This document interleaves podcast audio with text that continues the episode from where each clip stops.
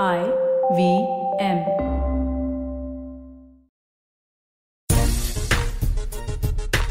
अस्सी के दशक में जब श्रीलंका भारत के दौरे पे आती थी या भारत श्रीलंका के दौरे पर जाती थी तो एक चीज़ और एक लाइन हमेशा जहन में रहती थी, तमाम फैंस के भी और उन क्रिकेटर्स के भी जहन में रहती थी, जो पहली बार श्रीलंका या श्रीलंका पहली बार भारत आती थी और खास तौर से भारतीय दर्शकों के जहन में ये रहता था कि पहचान कौन यानी कि श्रीलंका के खिलाड़ियों को पहचाने कैसे? लगभग एक जैसे ही वो नज़र आते थे।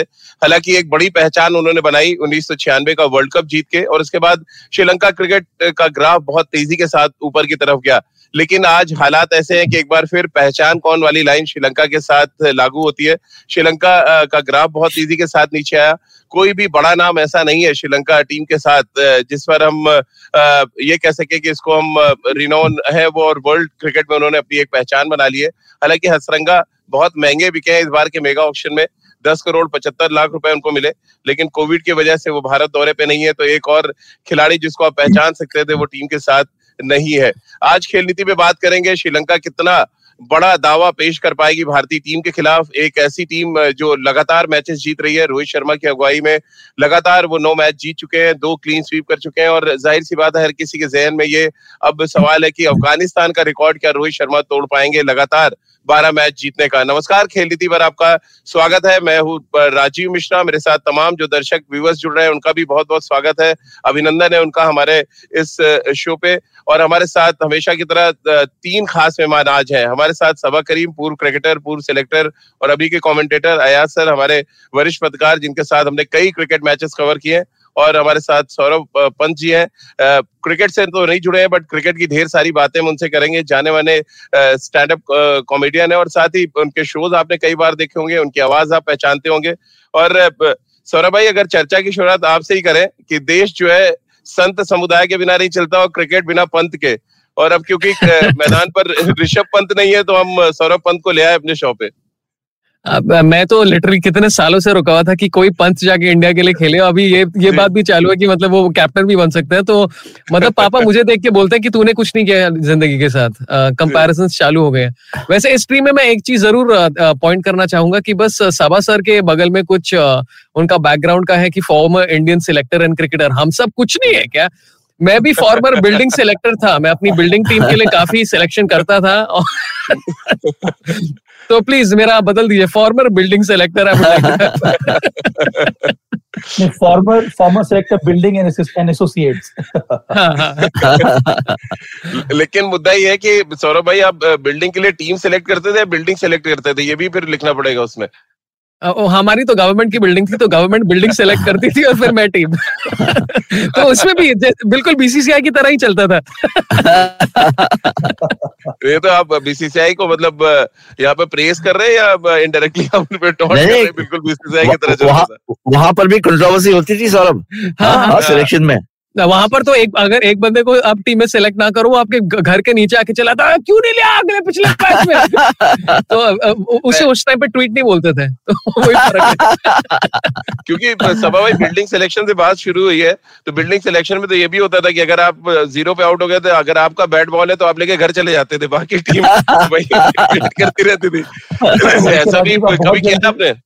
राजीव अब बहुत जल्दी खिलाड़ियों के चयन के साथ साथ बीसीसीआई को अब जर्नलिस्ट का भी सिलेक्शन करना होगा जो हालत तो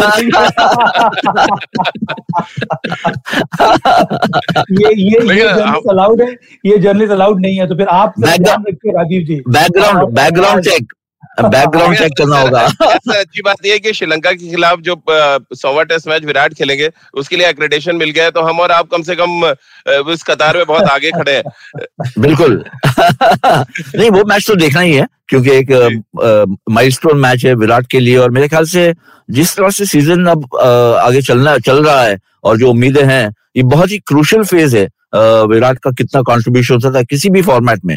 इस इस थ्री डे सीरीज़ में तो नहीं है टी ट्वेंटी सीरीज़ में लेकिन टेस्ट मैचेस में जब उनकी वापसी होती है तो मेरे ख्याल से ना सिर्फ़ सिलेक्टर्स ना सिर्फ़ जर्नलिस्ट ना सिर्फ़ आवाम जो है पब्लिक जो है सब चाहते हैं ये देखने के लिए कि किस तरह से विराट की कम होती है एज अ बैट्समैन ये सभा भाई कल की प्रेस कॉन्फ्रेंस में अगर थोड़ी बात करें आमतौर पे हम मुंबई कितने सालों से हम और आप ट्रेवल कर रहे हैं मुंबई में वडा पाव का भाव तो नहीं बढ़ा लेकिन रोहित शर्मा का भाव ज़रूर बढ़ता नज़र आ रहा है तीनों फॉर्मेट के कैप्टन बनने के बाद।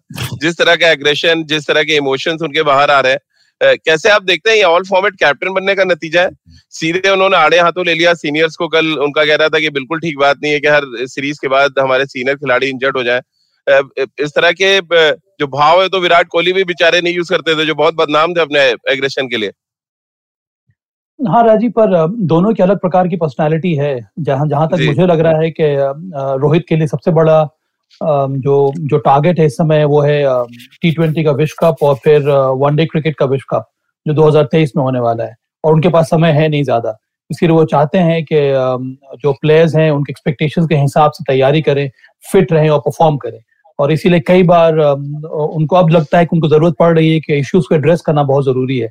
कई बार इंडियन क्रिकेट में जो जो इश्यूज़ रहते हैं जहाँ पर आपको अनकंफर्टेबल सवाल पूछने पड़ते हैं वो किए जाते नहीं वो सब पीछे कहीं ना कहीं दबा के रख दिए जाते हैं। पर आवश्यक ये भी है कि कई सारे जो इश्यूज़ हैं जो भारत को प्लेग कर रहे हैं उसके कारण से आईसीसी इवेंट हम लोग कितने सालों से जीत नहीं पाए। उन सभी मामलों पर बात करना उसको उसको उसका हल ढूंढना और सही प्लेयर्स को चुनना और उसके बाद उनको बैक करना ये काम है रोहित शर्मा का इस समय। हम्म। और इसी वजह से मुझे लगता है कई बार तरीका कुछ अलग है पर कम से कम इंटेंशन सही है। तो ये अया सर आप कैसे देख रहे हैं? आपने भी महसूस किया होगा गेंदबाजों पे मैदान पे गुस्सा आ जा रहा है उनको कैच छूटने पर ऐसा लग रहा है ज़मीन पे खोद देंगे वो स्पाइक से इतनी ज़ोर से पैर मारा था उन्होंने। मुझे तो लगा अंगद के पैर हैं जो पैर पे जमाना चाहते हैं और हारना नहीं चाहते। कुछ अब इसी तरह की प्रेस कॉन्फ्रेंस थी जहाँ पे सीधे तौर पर उन्होंने सीनियर्स को कहा कि वो बर्दाश्त नहीं कर पाएँगे बट शायद वो खुद भूल जा रहे हैं अपनी इंजरीज की कहानी। नहीं देखिए मेरे ख्याल से एक तो क्या है कि इम्पेशंस थोड़ा इस वजह से जैसे सबा ने कहा कि एक डेडलाइन सा है इस साल टी ट्वेंटी वर्ल्ड कप है अगले साल twenty twenty ODI world cup है उसके साथ साथ वर्ल्ड टेस्ट चैंपियनशिप भी है जहाँ पर इंडिया एक्चुअली काफ़ी पीछे है पॉइंट्स टेबल में। सो तीनों चीज़ें और फ़िलहाल वो टेस्ट कैप्टन भी बनाए गए हैं। तो और मुझे लगता है कि फ्रैंकली अगर आप अगर आप अपने ओपिनियन इजहार करें तो उसमें कोई यू नो हर्जा नहीं। हर्ज नहीं है। करना भी चाहिए। अब ये है कि क्योंकि वो ऑल फॉर्मेट में कैप्टन है तो हमेशा से उनसे मुलाकात होती रहेगी। कोई ब्रेक नहीं है। जो भी आप मैच खेले उसके बाद आपको विराट रोहित शर्मा से प्रेस कॉन्फ्रेंस होगा और उनके विचार हमको मिलेंगे। और एक उनको ये भी सोच के चलना चाहिए कि एक हनीमून पीरियड होता है। किसी भी नए कैप्टन के लिए वहाँ पर आपकी सब वाह वाह और लाल करते हैं खास करके अगर आप जीतते हैं। लेकिन अगर रिज़ल्ट सही नहीं आते हैं तो फिर सवाल आपसे भी पूछे जाएँगे। तो मेच्योर है बहुत सालों से खेल रहे हैं और उन्होंने देखा है किस तरह से खास करके कैप्टनसी जो है या कैप्टन है उनके ये जो कैसे है ना क्राउन ऑफ़ थॉर्न्स कि आपके सर पे ताज तो है लेकिन उसमें कांटे लगे हुए हैं। तो you have to be you know ये सब जानते हैं कि हर मैच में आपको परफॉर्म करना है प्लेयर को भी as a batsman has to perform and as a captain also Saurabh भाई क्योंकि मुंबईया है रोहित शर्मा और वड़ा पाव में हरी चटनी जब लगा दो तो उसका टेस्ट और तीखापन पड़ जाता है। अब क्या कप्तानी मिलने के बाद दो हरी चटनी को ज़्यादा इस्तेमाल तो नहीं कर रहे हैं आपको लग रहा है? मैं मैं मैं तो मतलब दर, दर्शक के लिहाज से बोल सकता हूँ कि मुझे तो बहुत मज़ा आता है जब हाँ। ऐसा कुछ हुए। जब विराट कोहली तो तो तो मैं अपने बेटे के साथ बहुत मैचेस देखते रहता हूँ। और तो सवाल पूछते रहता छह साल का है तो उसने पहले उसने साउथ अफ्रीका के दौरे में उन्होंने उनसे उन, उसने मुझे पूछा कि पापा इसके पहले कभी किसी ने स्टंप पे चिल्लाया है क्या? तो मैंने बोला नहीं नहीं ये तो ट्रेंड सेटिंग का मामला है यहाँ पर कभी नहीं हुआ। तो अभी अभी ये ट्रांजेक्शन हुआ है कि पहले थे धोनी जो किसी पे चिल्लाते नहीं थे उनको कुछ फ़र्क नहीं पड़ता था ऐसा लगता था। हाँ, और फिर विराट कोहली जो ऑपोजिशन पे चिल्लाते थे फिर एंड में मतलब वो इनएनिमेट ऑब्जेक्ट स्टंप वगैरह वगैरह पे चिल्ला रहे हैं और अभी रोहित शर्मा अपने खुद के टीममेट्स पे चिल्ला रहे हैं तो मुझे हमेशा मज़ा लगता है कि कोई किसी पे चिल्लाओ एज अ व्यूअर मुझे मज़ा आता है तो और रोहित का तो मतलब आई थिंक जो अंदाज ही अलग ही है तो जैसे उसने बोला कि अरे भाग यू सी वो वहीं खड़े रहेगा बहुत मज़ा आता है मेरे को ये सब देखने तो मतलब जितना वड़ा पाव में जितना भी डालना है उनको डालने हो मुझे तो बहुत मज़ा आता है देखने बस सभा भाई मज़े की बात यह है भुवनेश्वर कुमार का कैच छूटा और मैं वो एक्सप्रेशन देख रहा था। उनको लगा कि विराट कोहली खड़े हैं रोहित शर्मा नहीं खड़े मुँह घुमाया कैच छोड़ के और चल दिए। तो ये ये एक इमेज बिल्डअप कर रहे हैं क्या रोहित शर्मा? एक टेरर बिल्डअप कर रहे हैं वो क्या आपको लग रहा है? कि जब भारतीय टीम के कप्तान है तो सीधी उंगली से घी नहीं निकलने वाला। पर राजीव मुझे तो याद आ रहा है कि मुंबई इंडियंस के लिए भी कई बार इस तरह के एक्सप्रेशन उनको देखने को मिला। विशेष करके पिछले साल जब जब जब जब मुंबई इंडियंस संघर्ष कर रहा था तब अरे वहाँ तो अंबानी उनके लगता पीछे है फिर बीसीसीआई में अंबानी कौन है? फिर तो अगला सवाल यही हो जाएगा। बीसीसीआई में अपना I I would like to reserve my comments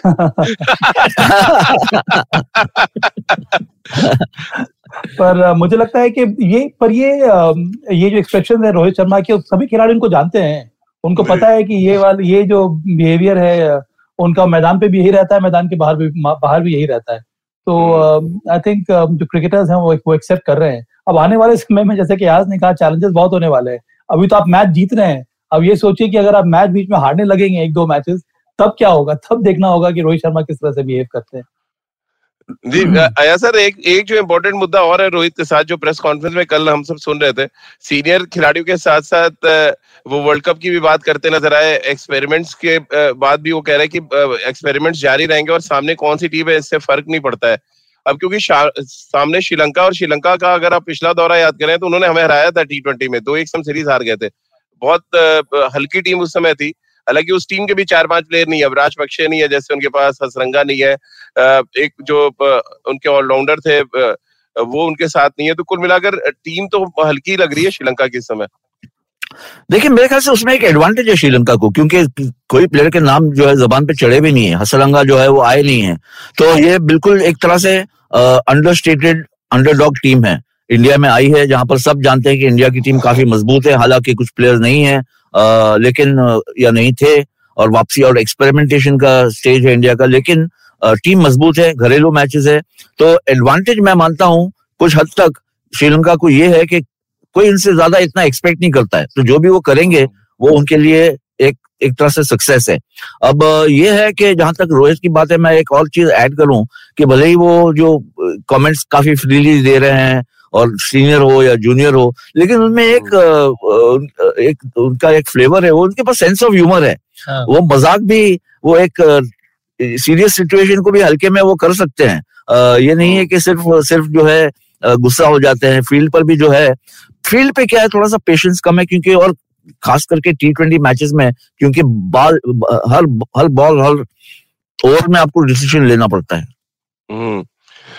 Saurabh भाई क्योंकि रोहित शर्मा के बारे में क्योंकि ज़िक्र किया आया सर ने तो एक बात जहन में आ गई कि वो हमेशा भूलने के लिए बहुत बदनाम है। अब कप्तान बन गया तो एक एक ऐसी चीज़ जो वो नहीं भूलना चाहेंगे क्या होगा आपके लिए? जिसको चाहेंगे मतलब हमेशा साथ रखे वो।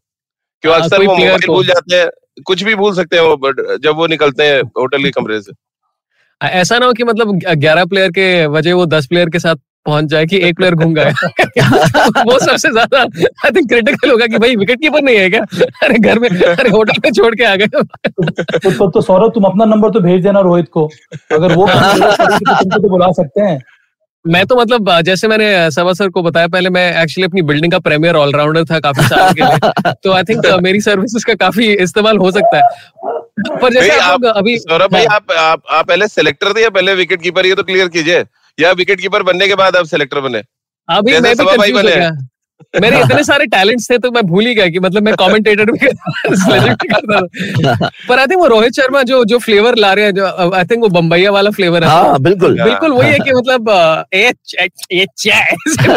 वाला रहता मुझे बहुत मज़ा आता है देख के। मुझे याद है जब आई थिंक ऋषभ पंत को एक आई थिंक किसी ओडीआई सीरीज़ में पहली बार खिलाया था तो कोई जर्नलिस्ट ने उनसे पूछा तो उन्होंने बोला अरे आप लोग ही बोल रहे थे कि खिलाओ तो खिलाया मैंने। बहुत मज़ा लगता है उनकी बात सुनते हुए। तो एक्चुअली क्या मुंबई में राजीव वड़ा पाव के साथ हरी चटनी से ज़्यादा मिर्ची आती है हरी मिर्ची। तो वो वड़ा पाव के साथ साथ जो मिर्ची है वो मिर्ची का असर है रोहित में। वो एक तीखापन है बातचीत करने में और मुझे लगता है वो हर अज़ीज़ है उनके पास सेंस ऑफ़ ह्यूमर है जो मज़ा आता है। पर, पर अच्छी बात ये भी है ना यार सौरभ और राजीव के आ, कोई मैलिस नहीं है। नहीं है बिल्कुल। और ये और there is always a sense of innocence in in Rohit and spontaneity accept करते हैं हाँ। स्पॉन्टेनिटी है जो है वो है वो आ गया सामने। लेकिन अब क्योंकि श्रीलंका टीम को लेकर सवाल भी आ रहे हैं कि अब क्योंकि हरी मिर्ची की बात अयाज सर ने कर दी तो क्या स्पिन गेंदबाज हरी मिर्ची का काम करेंगे? श्रीलंका के जो है धनंजय है जो उनके पास अखिला धनंजय की बात कर ले दो मिस्ट्री स्पिनर है तीक्षणा एक उनके मिस्ट्री स्पिनर है। सभा भाई कितना मुश्किल में डाल सकते हैं आपको? लग रहा है बहुत ज़्यादा परेशानी नहीं होगी श्रीलंका के जो मिस्ट्री स्पिनर्स हैं क्योंकि उनकी वो ताकत है। टीम मे बी तीन या चार स्पिनर लेके वो खेल सकते हैं पहले मुकाबले में। देखिए अखिला धनंजय को तो कई बार भारतीय बल्लेबाज खेल चुके हैं। मुझे लगता है नहीं कि ज़्यादा परेशानी होनी चाहिए। थीक्षाना एक अच्छे बॉलर है मिस्ट्री स्पिनर है। इस बार उनको आईपीएल में भी किसी टीम ने खरीदा है मैं याद मुझे याद नहीं आ रहा है किस टीम ने उनको लिया है पर वो एक इफ़ेक्टिव मिस्ट्री स्पिनर है। देखिए मिस्ट्री हम्म। स्पिनर ज़्यादा इफ़ेक्टिव होते हैं जहाँ पर विकेट स्लो हो। वहाँ पर अच्छा। पिक करने में परेशानी होती है। टी ट्वेंटी में अगर विकेट सपाट है तो वहाँ पर ज़्यादा परेशानी होनी चाहिए नहीं। और इसी वजह से मुझे लगता नहीं ज़्यादा दिक्कतें आएँगी भारतीय बैटर्स उनको खेलने में। कई सारे युवा प्लेयर्स हैं श्रीलंका के शनाका जो कप्तान है उनका टी हम्म। ट्वेंटी का ट्रैक रिकॉर्ड काफ़ी अच्छा है। उसके साथ साथ करुणा रत्ने आपको याद होगा पिछली बार जब भारत ने दौरा किया था श्रीलंका का वहाँ पर अच्छा प्रदर्शन रहा था। उसके साथ साथ कुशाल मेंडिस है फिर निसनांका है जो कि एक राइट हैंड ओपनिंग बल्लेबाज हैं। तो इस तरह से कई सारे प्लेयर्स है। करुणा रत्न असल हम का left hand middle order bat है। तो प्लेयर्स हैं उनके पास और अब तो उनको एक नई टीम बनानी है। इसी वजह से कई सारे नए नए प्लेयर्स भी देखने को मिल रहे हैं। तो चलिए अब Rohit Sharma as a batsman क्या कुछ करेंगे? क्या एक्सपेरिमेंट्स जारी रहेंगे? और क्योंकि अब बिना दीपक चहर बिना सूर्य कुमार यादव विराट कोहली और ऋषभ पंत पहले ही टीम के साथ नहीं है। यानी कि चार मेन खिलाड़ी जो आपके वर्ल्ड कप की प्लानिंग का हिस्सा है वो टीम के साथ नहीं है। उनके बिना क्या कुछ कॉम्बिनेशन भारतीय टीम खिलाएगी? और इस सीरीज़ को सौरभ भाई किस नज़र से देखेंगे? किस तरह से आप इंडियन टीम को अटैक करते देखेंगे? सभी मुद्दों पर आगे बातचीत करेंगे। एक छोटा सा ब्रेक ले रहे हैं, तुरंत हाजिर होते हैं।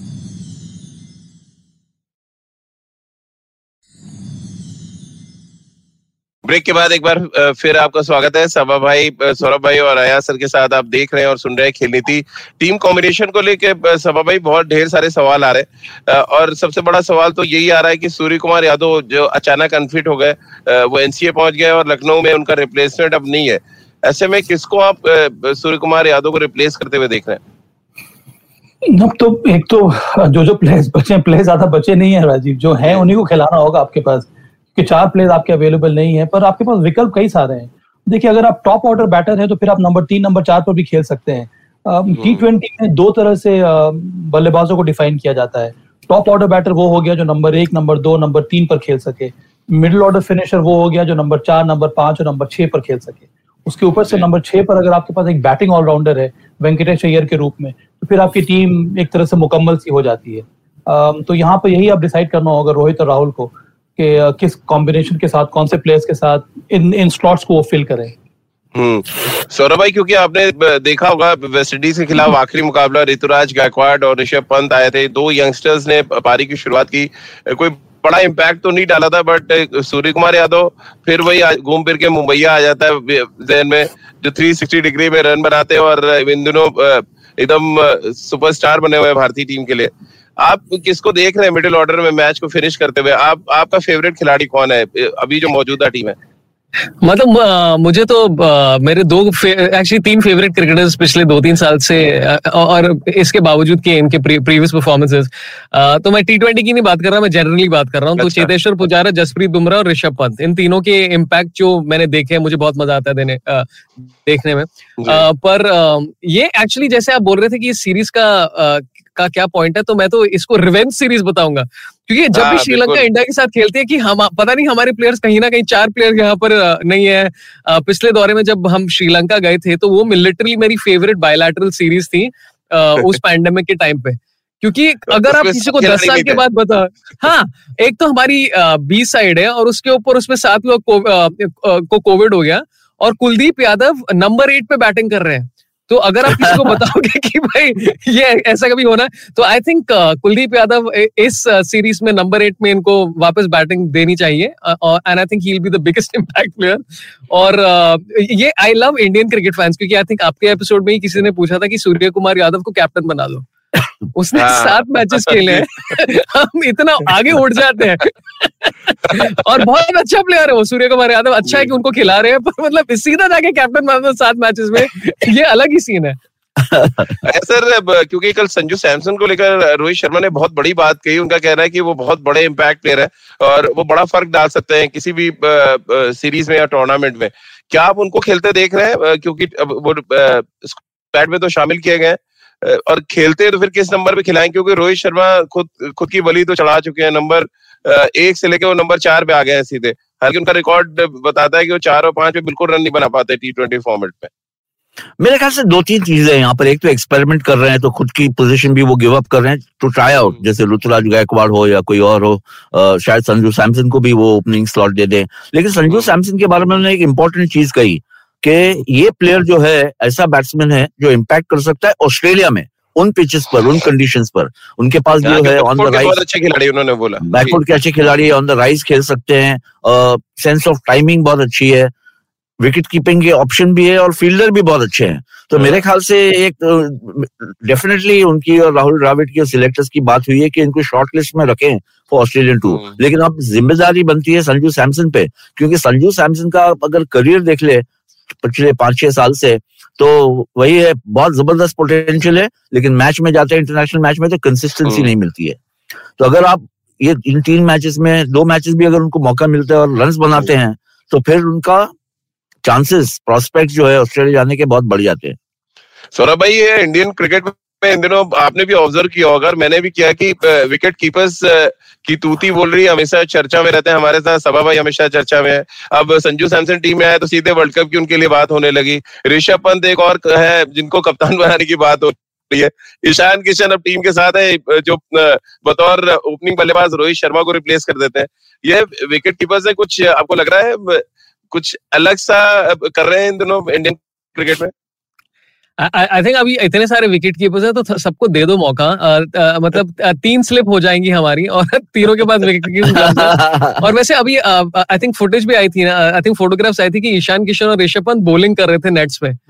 तो आई थिंक अभी यही अलग लेवल रह, रह गया कि, कि मतलब भाई तू तू देख ले मैं अभी लेग स्पिन करके आता हूँ तू थोड़ी कीपिंग कर ले। तो जैसे आई थिंक पहले क्या होता था कि गिलक्रिस को बॉलिंग देने का मतलब ऐसे शौक था कैप्टन को कि चलो एक बार देख लेते हैं कि गिलक्रिस ऐसे टाइम पास के लिए कैसे करेगा।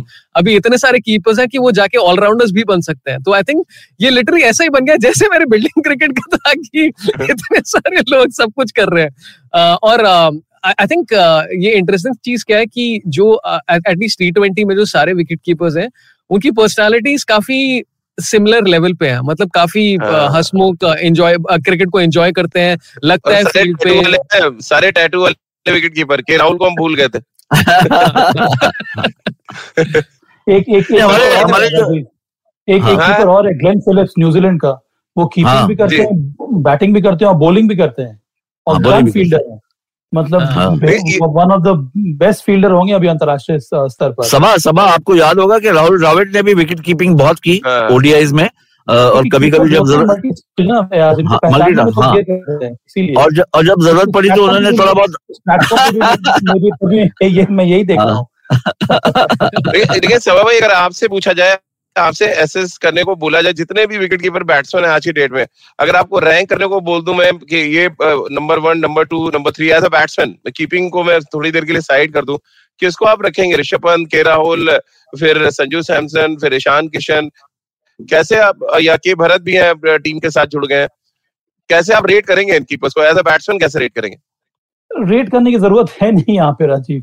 ऐसे नहीं आप करिए कुछ देंगे हम खेल नीति पे कैसे होगा ऐसे हूँ आपने कहा जो मुस्तफ़ा करीम ने कहा कि संजू सैमसन दुनिया के बेहतरीन बल्लेबाज।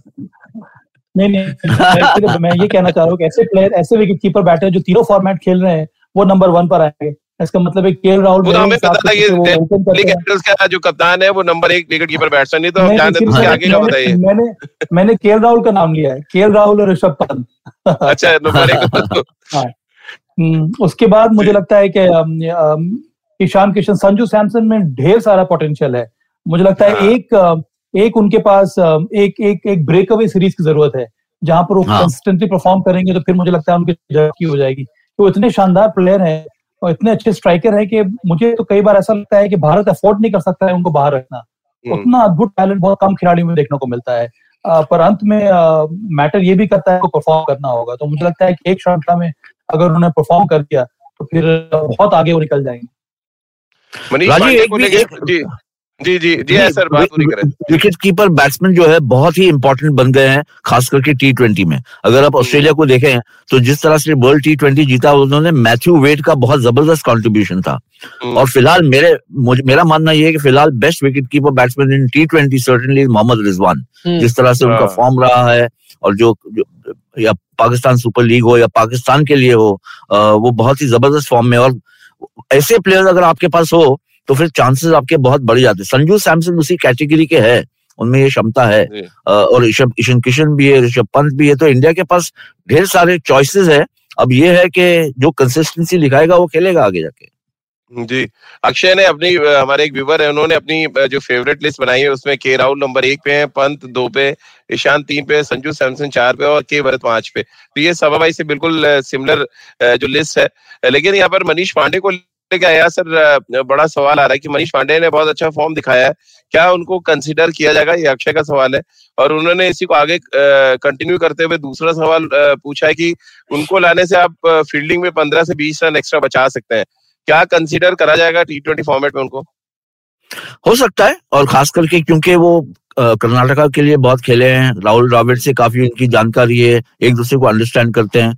लेकिन ये है कि प्रोस्पेक्ट या चांसेस जो है वो कम हो गए रिसीड हो गए पिछले तीन चार साल में, क्योंकि वो अपनी जगह जो है कंफर्म या सीमेंट नहीं कर पाए इंडियन टीम में। अ, मौके काफ़ी मिले हैं उनको। अ, कुछ कुछ हद तक संजू सैमसन से जैसा पैरल चल रहा है उनका कि मौके मिल रहे हैं हाँ। एक दो मैचेस खेल रहे हैं फिर बाहर हो जाते हैं टीम के तो मुझे लगता है कि एनीथिंग इज़ पॉसिबल ये एक्सपेरिमेंट स्टेज है।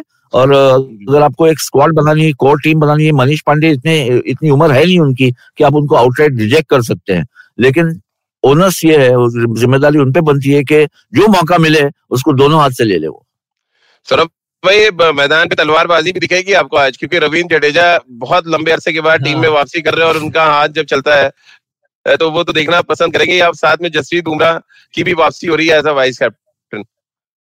आ, ये तो मतलब कि, अभी इंटरनेट पे एक कंस्पिरेसी चालू थी पिछले दो तीन हफ़्ते से कि वेंकटेश अय्यर ही रविंदर जडेजा है और वो एंड में मास्क निकालेंगे और बोलेंगे कि भाई मैं हूँ गनौर तो दोनों को एक्चुअली ये काफ़ी एक्साइटिंग है मेरे लिए मतलब देखने के लिए कि रविंदर जडेजा और वेंकटेश अय्यर साथ में एक टीम में खेल खेल रहे हैं। ये काफ़ी इंटरेस्टिंग रहेगा और और जब भी अगर हार्दिक पांड्या का जो जो भी उनकी हेल्थ वगैरह इश्यूज़ है I think once it's sorted काफ़ी इंटरेस्टिंग रहेगा। मतलब अगर साइड में तीन ऑलराउंडर्स हैं जो एक तो ती, तीनों अच्छे फील्डर्स हैं तीनों सब कुछ कर सकते हैं हार्ड हिटिंग प्लेयर्स हैं तो हाँ बुमराह का कम तो आई थिंक हमेशा मैं एक्साइटेड रहता हूँ बिकॉज़ एक उनके एक इंटरव्यू में आई थिंक दिनेश कार्तिक ने उनसे पूछा कि why did you get into bowling और उन्होंने बेसिकली बोला आई जस्ट हेट बैटर्स अच्छा रिस्पॉन्स है। तो मुझे ये ये सुनने में इतना मज़ा आता जब भी जसप्रीत बुमराह आ रहे हैं बोल रहा है, अरे, इसको बहुत नफरत है बैटर से अच्छा सौरभ भाई, लेकिन जिस तरह से सौरभ भाई ने सजेस्ट किया कि तीन ऑलराउंडर्स आ जाएँगे, वेंकटेश अय्यर भी है अब आपके हार्दिक पांड्या फिट हो जाए वो भी आ जाए रविंद्र जडेजा वॉशिंगटन सुंदर ये सभी अगर इकट्ठे हो गए शरदुल ठाकुर दीपक शहर तो कहीं ऐसा तो नहीं सात आठ ऑलराउंडर्स की टीम बन जाए और हाल कुछ कराची की टीम जैसा हो जो अभी हम पीएसएल देख रहे थे उन्होंने सात आठ ऑलराउंडर रख लिए थे बैट्समैन ही नहीं थे बाबर आज़म के पास और आठ के आठों मैच हार गए। देखिए स्लॉट्स ढूंढना बहुत ज़रूरी होगा रोहित शर्मा के लिए क्योंकि अभी जडेजा जडेजा टीम में आ गए वेंकटेश अय्यर हैं कितनी ज़्यादा गहराई होगी? अगर शार्दुल ठाकुर भी खेल रहे हैं वो भी अच्छी बैटिंग करते हैं। वॉशी सुंदर अगर आ गए एक ऑफ़ स्पिनर आ गया एक बैटर आ गया और ये सभी प्लेयर्स को आप कहीं भी फिट कर सकते हैं। पर देखिए सबसे बड़ा चैलेंज ये है कि जब विश्व कप होगा टी ट्वेंटी का ऑस्ट्रेलिया में तब हमारे कौन से प्लेयर्स फिट हैं और कौन से खिलाड़ी जो है वो पीक फॉर्म में है? तो मुझे लगता है कि सारा सारी जो कोशिशें हैं इस समय उसी की तरफ़ हो रही है कि खिलाड़ियों को फिट रखा जाए ताकि वो पीक परफॉर्मेंस दें विश्व कप में। अया सर, क्योंकि सीरीज़ श्रीलंका के साथ है बट हमें अपने खिलाड़ियों को भी देखना है, हम कितने मैच फिट है। रविंद्र जडेजा और जसप्रीत बुमराह जो वापसी कर रहे हैं, खासतौर से रवि जडेजा के लिए कितनी इंपॉर्टेंट सीरीज़ आप देख रहे हैं, क्योंकि लगभग छह सात महीने हो गए जब इंटरनेशनल क्रिकेट से वो दूर है।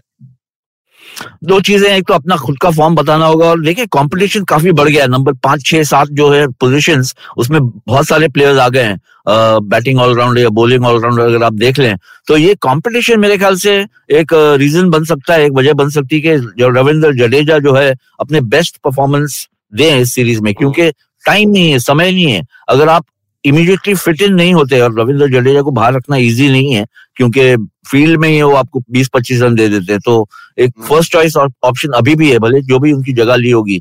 तो पर लेकिन आपको रिदम में आना बहुत ज़रूरी है क्योंकि अगर आप छह सात आठ महीने में वर्ल्ड कप शुरू होने वाला है तो फिर आप इतना इतना समय नहीं है कि आप ओवर टाइम आप रिदम में आए। इमीडिएटली ऑन रिजम्पशन आपको ये बताना होगा कि आपका फॉर्म अच्छा है आपका रिदम अच्छा है और जिस वजह से आप माने जाते हैं और जाने जाते हैं वो वो खूबियाँ अभी भी आपके अंदर है वरना कंपटीशन जो है आपको बाहर कर सकती है।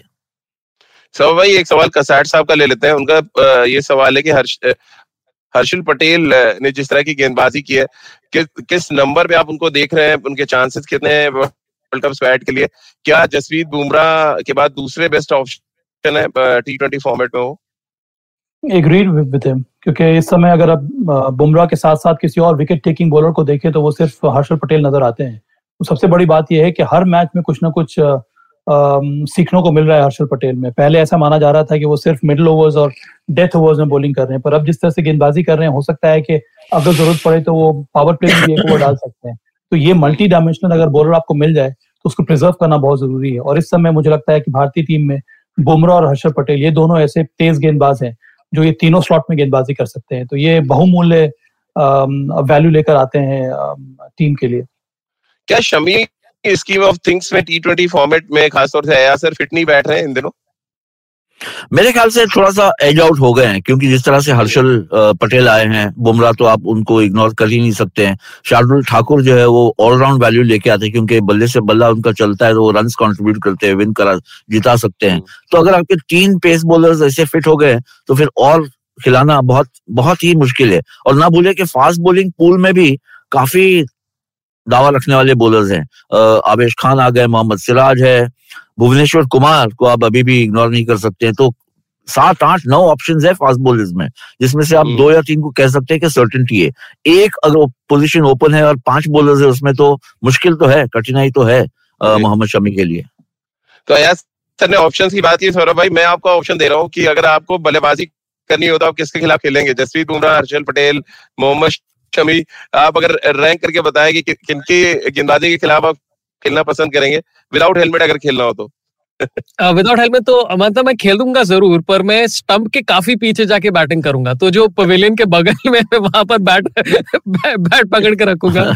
पर I think Harshal Patel is probably more likely क्योंकि वो उनका एंड पर जो है आई थिंक होपफुली मैं उनको थोड़ा uh, बोल दूँगा कि भाई वो एंड पर ही डाल दो। मुझे वैसे भी समझ में नहीं आएगा तो मैं आउट हो जा मुझे आप आप तीनों से एक्चुअली एक सवाल पूछ रहे हैं अपना वर्ल्ड कप स्क्वाड के बारे में क्योंकि जब आईपीएल के खत्म होने के बाद जब अपना वर्ल्ड कप स्क्वाड रिलीज़ हुआ था तो uh, मैं एक्चुअली थोड़ा सरप्राइज़ था कि हर्षल पटेल का नाम कंसिडर तो ज़रूर हुआ होगा पर क्या आप तीनों को लगता है कि उनको वर्ल्ड कप स्क्वाड में होना चाहिए था उस टाइम पे देखिए when you look back definitely होना चाहिए था मेरे ख्याल से क्योंकि हाँ। जिस तरह से उन्होंने गेंदबाजी की थी even in UAE in IPL leg जो आईपीएल जो यूएई का लेग था और ओवरऑल सीज़न में जो है बेहतरीन उनकी गेंदबाजी थी और जो क्वालिटीज आप खोज रहे थे फास्ट बॉलर्स में के वैरायटी होनी चाहिए वेरिएशन होना चाहिए स्लोअर बॉल जो है बहुत डिसेप्टिव होना चाहिए वो सब क्वालिटीज उनमें थी।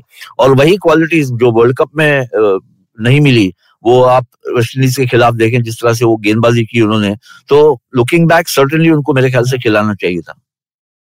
so, भाई?